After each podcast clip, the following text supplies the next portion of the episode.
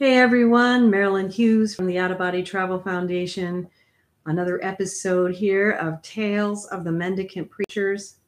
wanted to share a vision of heaven that St. Peter shared in the Apocalypse of Peter. He, like all the apostles, wrote apocalypses as well as a book of Acts for each of them. This is St. Peter's description of paradise. And my Lord Jesus Christ, our King, said unto me, Let us go unto the holy mountain. And his disciples went with him, praying. And behold, there were two men there, and we could not look upon their faces, for a light came from them, shining more than the sun, and their raiment also was shining, and cannot be described and nothing is sufficient to be compared unto them in this world, and the sweetness of them that no mouth is able to utter the beauty of their appearance, or the mouth hath not sweetness to express. For their aspect was astonishing and wonderful.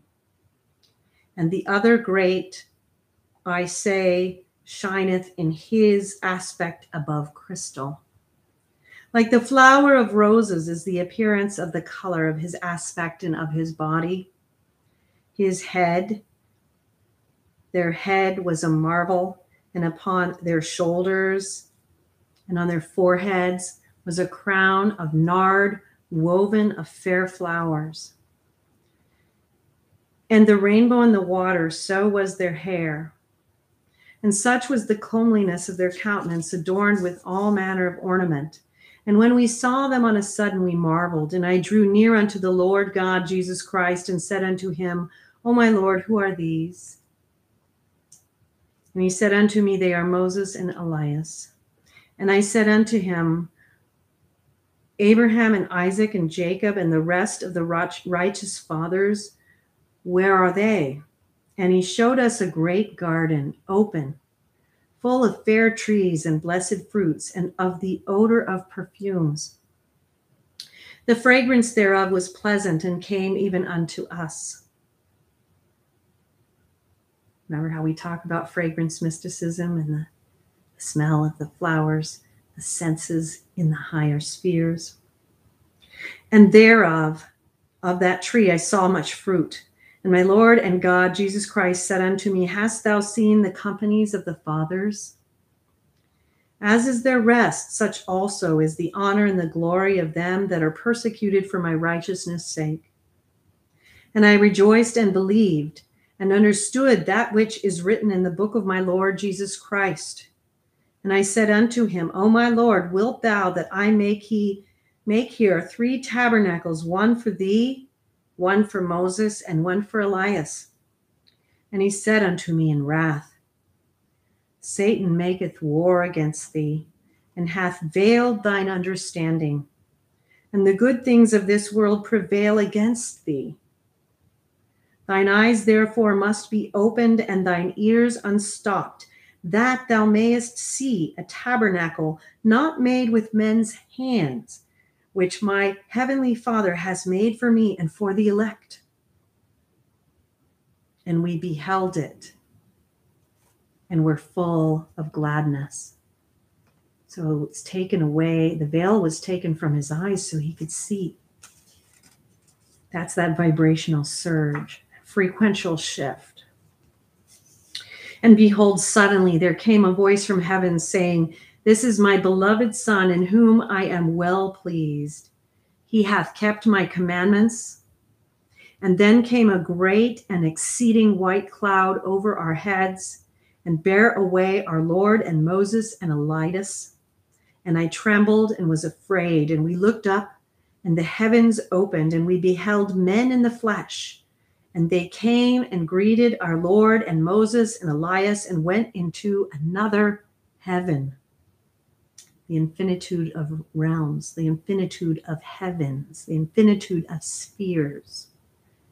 They went into another heaven, and the word of the scripture was fulfilled.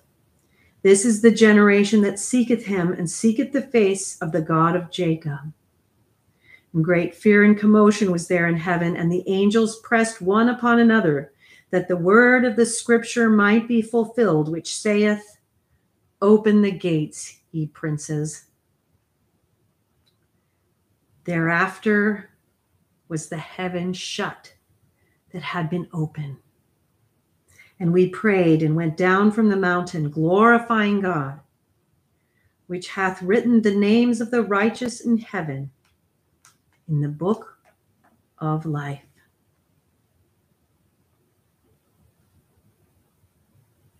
And it says here, there is a great deal more of the Ethiopic text because there are different versions in different languages that translators have to kind of go through. But it is very evidently of a later date.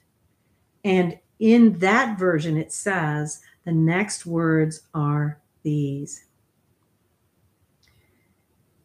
Peter opened his mouth and said to me, Hearken, my son Clement.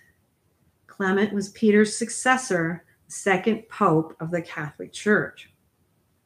God created all things for his glory, and this proposition is dwelt upon. The glory of those who duly praise God is described in terms borrowed from the Apocalypse. The Son at his coming will raise the dead and will make my righteous ones shine seven times more than the sun, and will make their crowns shine like crystal and like the rainbow in the time of rain which are per- crowns which are perfumed with nard and cannot be contemplated, adorned with rubies, with the color of emeralds shining brightly, with topazes, gems, and yellow pearls that shine like the stars of heaven, and like the rays of the sun, sparkling which cannot be gazed upon. Again of the angels, their faces shine more than the sun. Their crowns are as the rainbow in the time of rain. They are perfumed with nard. Their eyes shine like the morning star. The beauty of their appearance cannot be expressed. Their raiment is not woven, but white as that of the fuller, according as I saw on the mountain where Moses and Elias were. Our Lord showed at the Transfiguration the apparel of the last days, of the day of the resurrection unto Peter, James, and John, the sons of Zebedee. And a bright cloud overshadowed us, and we heard the voice of the Father saying unto us, This is my Son, whom I love, and in whom I am well pleased. Hear him. There's the little gem of gold right there. Hear him, right? And being afraid, we forgot all the things of this life and of the flesh, and knew not what we said because of the greatness of the wonder of that day and of the mountain whereon he showed us the second coming in the kingdom that passeth not away. Hear him. See you in the next episode Tales of the Mendicant Fathers.